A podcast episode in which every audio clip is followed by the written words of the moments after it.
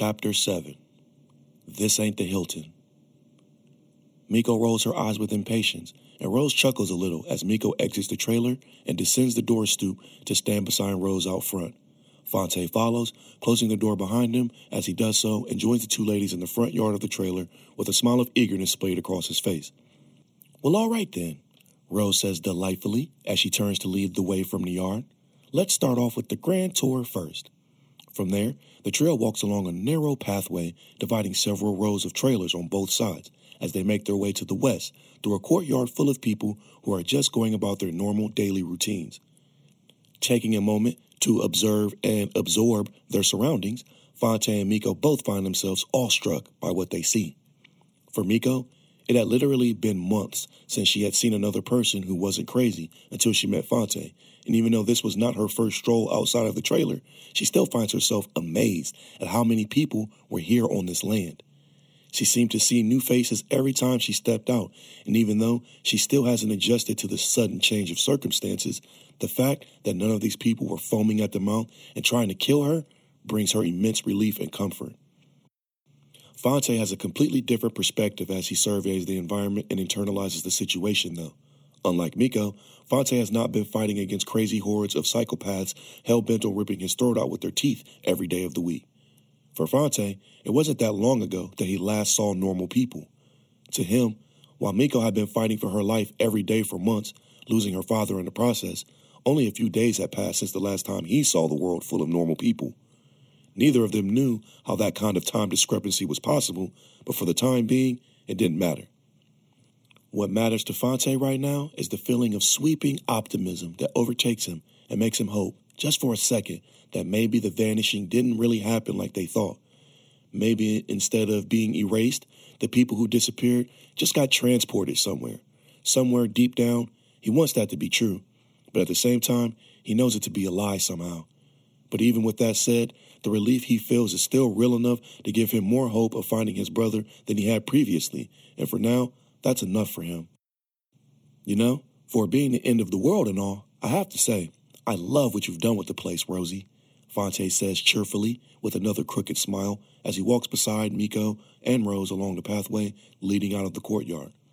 People continue to bustle all around them, going about their daily activities, as Rose leads them through the courtyard and onto another path, this one much wider and paved through tree groves with gravel rocks that points northward toward open land.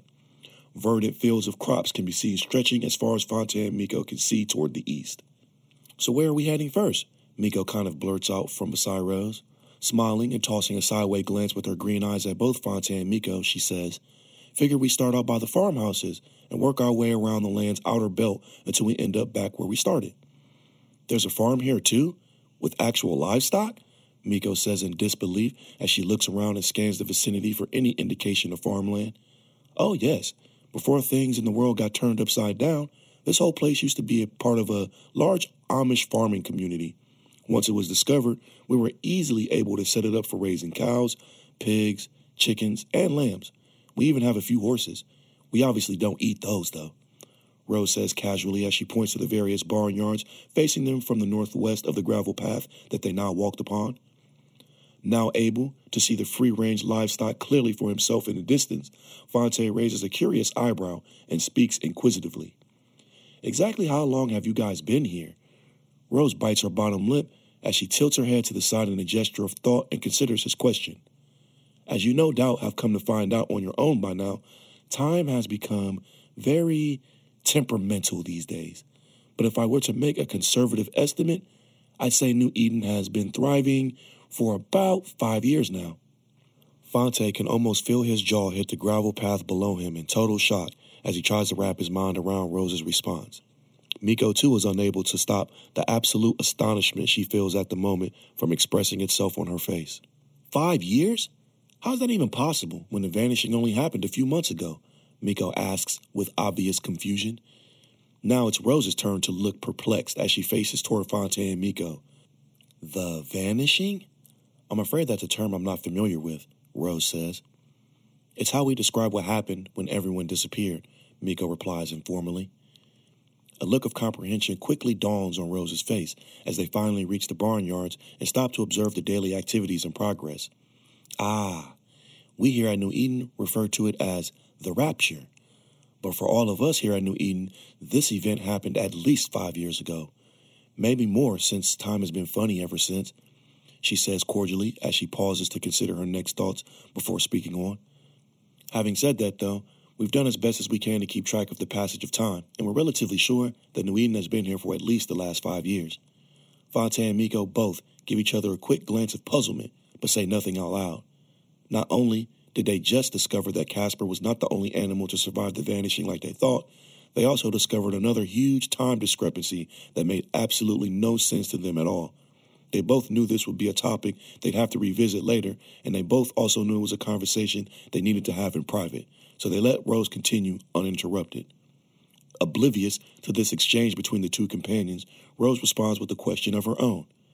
I'm assuming this is not the same passage of time that you two have experienced? Breaking the gaze with Phonte and looking over to meet eyes with Rose, Miko responds first. It's hard to know for sure, like you said, but we're pretty sure nowhere near that amount of time has passed for us yet, especially Phonte. He claims the world was fine and dandy just a few days ago, she says with a mocking eye roll and a thumbs up that she jabs in his direction. Oh, I see. Well, I'm not at all surprised to hear such things, since many among us here at New Eden have openly reported similar time incongruities, Rose says pleasantly as she offers another warm smile. Seeing this as a perfect moment to inquire further about the residents of New Eden, Phonte addresses Rose directly. How many people are here at New Eden exactly? He says nosily as he looks around at a dozen or so people moving around between the farmhouses. Rose cocks her head to the side again as she considers the question for a few moments. With the two of you among us now, the total population of New Eden is about 316 people, she says pleasantly enough while still guiding the group closer to the farmhouses. Wow. How did over 300 people end up here at this little sanctuary of New Eden? Like you, most of them were rescued from precarious situations by the Reckoners and were brought here for refuge. I myself was brought here by my husband, the preacher, just after New Eden had been founded. Others were encountered while traveling from place to place, and some just happened to wander by. Miko looks confused for a moment. What are Reckoners? She asks with a quizzically raised eyebrow. The Reckoners are what we call the solemn protectors of New Eden and the soldiers of virtue who cleanse the world of evil and deliver God's judgment to the wicked. They're the ones who vanquished the horde of Ravengers that tried to kill you in the city. Knowing that a horde of Ravengers is just these people's fancy way of saying a crowd of crazies, Phonte and Miko just nod in acknowledgement as they ignore the God talk for now and stay focused on learning more about New Eden and its history. Again, feeling his hopes swell a little bit at the idea of his brother possibly being among those rescued by the Reckoners, Phonte quickly speaks out. I know this is probably a long shot, but I have to ask, he says timidly as they come to a stop by the farmhouses. Is there any chance that you guys have been keeping record of those who come to be residents here at New Eden? We have. But why do you ask? Rose says merrily as she continues offering the same warm smile of positive vibrancy. Phonte responds immediately. Well, ever since the vanishing, or the rapture as you guys like to call it, I've been separated from my family. I already found what was left of my mother in the city right before we were attacked by the crazies, but I'm still looking for my brother, and I'm hoping that there's a chance he could be among the survivors here now. Rose's face instantly lights up with compassionate comprehension as she immediately empathizes with Phonte's plight. First and foremost, allow me to offer my condolences for the loss of your mother. But rest assured that she's in heaven now, enjoying the warmth of our Lord, she says with solemn reverence that slightly annoys Phonte. As far as finding out whether your brother is among the New Eden populace, I will guide you to the public registry, and you are welcome to search for his name among those that have been recorded. Despite finding himself more and more aggravated with all the religious hyperbole, Phonte offers a huge smile to Rose and gives a downward head nod as a gesture of appreciation. Thank you from the bottom of my heart, he says with sincerity. With that being settled, Miko turns from the group and steps from the path as she begins walking toward a cow pen among the farmhouses. Stopping once she reaches the low wooden fence outlining the pasture, Miko leans down on the fence post and surveys the open area as a group of massive animals freely graze without paying her any attention. Scattered amongst the range area, she can see a few people attending to different mundane tasks that are required to run a farm like this, and once again, Miko silently gives the people of New Eden credit for making the best out of a worst case scenario. It was certainly a better living than hiding out in abandoned warehouses, there was no doubt of that. What I want to know is how on earth you found so many animals alive and well when I haven't seen so much as an insect between here and Toledo since the world went to hell. It's like you hit the lottery or something by finding enough of them to keep this place self sustaining, Miko says with innocent interest in her voice. Now also leaving the gravel path and walking toward the cow pen, Rose stops beside Miko and points out into the pasture. That's Hank, she says with a smile of pride as she points in another direction, and that's Daisy. We found them first and they're the oldest. Found them wandering aimlessly on the freeway a few counties over from here when the first group of us first came together. Miko nods in acknowledgement, but says nothing as Rose continues. After a couple years of tracking down and exploring every farm within 200 miles in any direction, we eventually came across more and more animals. Some of them we just found wandering the wilderness like Hank and Daisy, and others were found still hanging around the areas that were most familiar to them. Then from there, it was just a simple matter of breeding them up into a healthy population. Makes sense, Miko replies softly as she continues to survey the farm. Now, following the others from the path and walking over to the pasture, Phonte stops by the fence and folds his arms across his chest. For a while, no one says anything as they quietly observe the fenced in meadow with silent appreciation.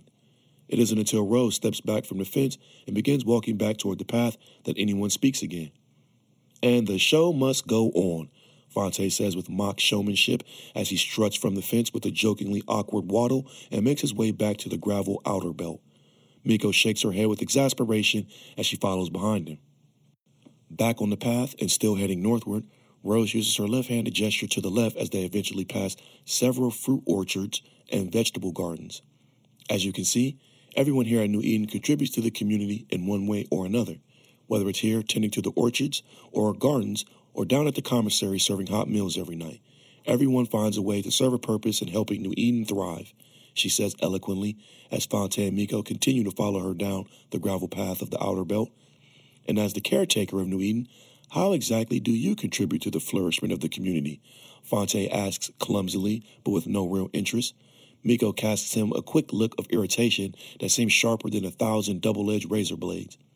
I think what my rude friend means to say is, How do you do such a good job running this place? Miko says gracefully as she steps up to clean up Phonte's awkward question. Rose seems to take no offense to the question, though, as she takes it in stride and answers with confidence and a smile. I am one of 12 caretakers, led by the preacher, who are responsible for overseeing the logistics required to keep this place somewhat organized and coordinated from day to day. Rose says thoughtfully as the group passes by fields of corn, wheat, and rice that all stretched out to the east side of the gravel path they were using to travel the land. And how much is there for you guys to oversee? Miko says quickly before Phonte can ask another awkward question of his.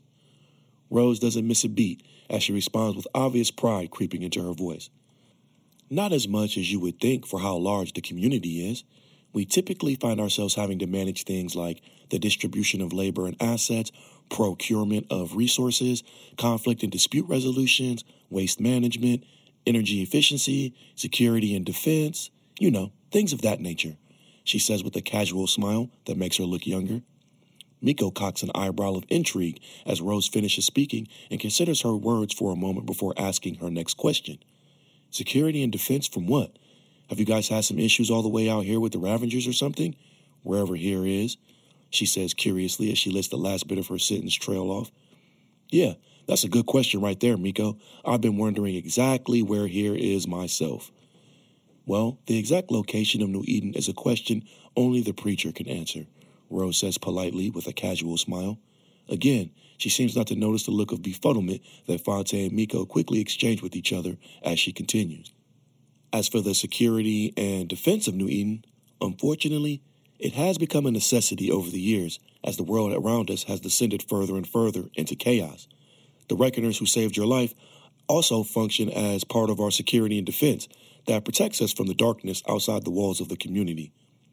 Miko shrugs passively, as if to acknowledge her claim without validating it. Still walking together along the path, the trail finally passed by the long fields and began to see large wind farms and other fields of solar panels collecting sunlight off in the distance beyond the orchards and vegetable patches. Wow, you guys really thought of everything possible to make New Eden self sufficient, Miko says with rapt amazement as she gazes at the towering wind turbines spinning quietly in the air. God has seen fit to bless us with everything we need to make it through the rapture until his return. For that, we are forever grateful, Rose says reverently as she leads the group toward another path that veers inward from the outer belt and toward the center of the community itself. Phonte quickly fills the momentary silence with another question. So, when do we get to meet this preacher guy? He says with assertive interest. As it so happens, you'll be meeting him very shortly. I planned on taking you by the church after a quick pit stop at the library where you could check the registry for your brother's name, Rose says with earnest delight. Miko seems a little caught off guard at the mention of a library and allows the surprise to show on her face. This causes Rose to chuckle sweetly as she continues leading them down this path toward the center of New Eden. There's a library here, too? Geez, I'm starting to feel a little like Alice in Wonderland a little bit here. Oh, yes, we most certainly have a library. It isn't much, as you can imagine, but it's a very serviceable establishment. It's near the infirmary and the school. This time it was Phonte's turn to look amazed at Rose's declaration, and again she laughs audibly with a tender hearted giggle. It isn't until approximately 10 minutes of walking and casual conversation pass before the trio finally arrives in what the locals have dubbed the town square and make their way to the library. Rose politely opens the door and allows her two companions to enter ahead of her as an act of courtesy, both Phonte and Miko thank her for the gesture as they step inside what can only be described as a small shack which is divided into three main sections separated by open doorways. Once inside, Rose resumes the lead as she escorts Phonte to the front counter and requests the public registry. Feeling his heart speed up like a thumping jackhammer in his chest, Phonte is unable to keep the nervous anxiousness he felt from showing on his face. After learning about his mother's fate, Phonte had been shaken to the core as he finally realized for the first time that this whole situation was really happening. Now here he was again, standing on the precipice of potential discovery that could either make his day or smash his hopes and dreams further into the depths of despair. Miko can clearly read these emotions on his face and instinctively steps close to him and gently squeezes his arm with consoling affection as the library attendant returns with the registry. Just remember, even if his name isn't in there, that doesn't mean he vanished like everyone else. And it doesn't mean you have to stop looking, she says warmly as she offers comfort to her friend. Phonte feels his anxiety slightly subside a bit as he turns and looks at Miko. For a moment, they just stand there and stare into each other's eyes, caught in a hypnotic like gaze that seems to bring time to a literal standstill. As the moment passes, Phonte decides that Miko is right Doing his best to suppress the anxiety he feels, he takes the registry from the short elderly librarian when she returns, spreads it open on the counter in front of him, and begins flipping through the book. Carefully and tediously, he scans through every page of the registry, line by line, looking for his brother's name, Jamal Freeman. After several minutes of perusing through the registry with no success, Phonte starts shaking his head as a crestfallen look of disappointment spreads across his face. His name isn't in here. Jamal isn't here he says with a somber tone of dejection. But on the bright side, at least I know one place I don't have to look for him anymore. He adds with a smile as he closes the registry and hands it back to the librarian, who takes it back to its proper place. Miko gives Phonte a smirk of a smile and gently nudges him in the side with her elbow. That's the spirit, Romeo, she says with her gray colored eyes glinting in the light of the room. Rose waits for the two friends to finish flirting and then simply bows her head as she speaks softly. I'm deeply sorry that you did not find your brother's name in the registry, but rest assured, as long as you keep faith, I have no doubt the Lord will reunite you with your last of kin sooner than you think, she says with patient reverence. Eh, I guess only time will tell, Phonte says with a doubtful tone of voice. Rose simply shrugs dismissively as she turns from the group and gestures for them to follow her. Together, the three of them exit the library, pass the main water well, and proceed to venture through the heart of the town on a scenic route that allows the pair of newcomers to see everything they've built in five short years. Walking at a casual pace and exchanging more small talk, they eventually pass by the infirmary and the school that Rose mentioned, and even though the structures aren't very ostentatious at all, Miko and Phonte both remained impressed at the sheer accomplishment under the circumstances. Seeing this as another opportunity to give them more rhetoric about the community, Rose continues speaking about how the blessings of the Lord are plentiful to those who remain faithful to him after the rapture.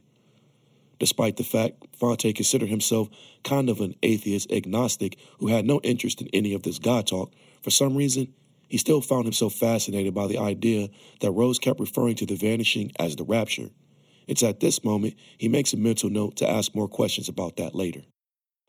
Miko had already seen establishments like the commissary and the bathhouses since she had been led here by a neighbor shortly after awaking from her concussion, but there was still more to see as they walked along the main path. Still walking toward the church, they pass an amphitheater with a full stage and pavilion, as well as a rustic style tavern that reminds Phonte of Moe's hole in the wall bar from The Simpsons. Minutes later, they finally arrive at a decadent, old fashioned style church house standing three stories high at the center of the town. Its stoic design and cathedral style aesthetics make the building radiate with Catholicism that attempts to project an ambiance of serenity and peace. Phonte observes the structure with casual interest as they pass through the atrium and enter the church behind Rose. Once inside the church, Fonte and Miko see four men huddled in conversation at the front of the church near the pulpit. Upon their entry, the four men immediately cease talking and turn to see who's ventured into the house of God as the man in the middle of the group steps toward the entrance and smiles benevolently. Praise God. Oh, yes, all praise is due to the Lord, the tall, slender framed man says enthusiastically as he races to join Rose and their new guests at the door. Let me guess. You must be the preacher, Phonte says sardonically as the preacher arrives to meet them at the entrance. Standing six feet tall and weighing no more than 200 pounds by Phonte's estimates, the lean framed man with wispy white colored hair and piercingly bright icy blue colored eyes continues smiling ardently as he ignores the obvious condescension in Phonte's tone and glances back and forth between the two newcomers. Phonte, Miko, please allow me to introduce you to the founding father of all that you see here at New Eden, my husband, the preacher, Francis James Godfrey she says with her trademark smile of warm positivity as she makes the formal introductions. Husband and wife embrace each other and exchange an affectionate kiss as Rose steps off to the side and stands next to the preacher. Still looking back and forth at the timorous faces of their new guests, the preacher steps forward and speaks reverently as he extends his arms outward in a gesture of welcome and smiles benignly. Welcome to New Eden, Phonte and Miko. I trust you have found your accommodations with us pleasurable thus far. I mean, it's not the Hilton, but we have no complaints. Phonte responds with a mockingly humorous tone. The preacher and Rose both chuckle at this response. Wonderful. Well, allow me to show you around our humble place of worship, he says with a confident smile as he leads the group forward. Afterward, your true journey on the road to eternal salvation can finally begin.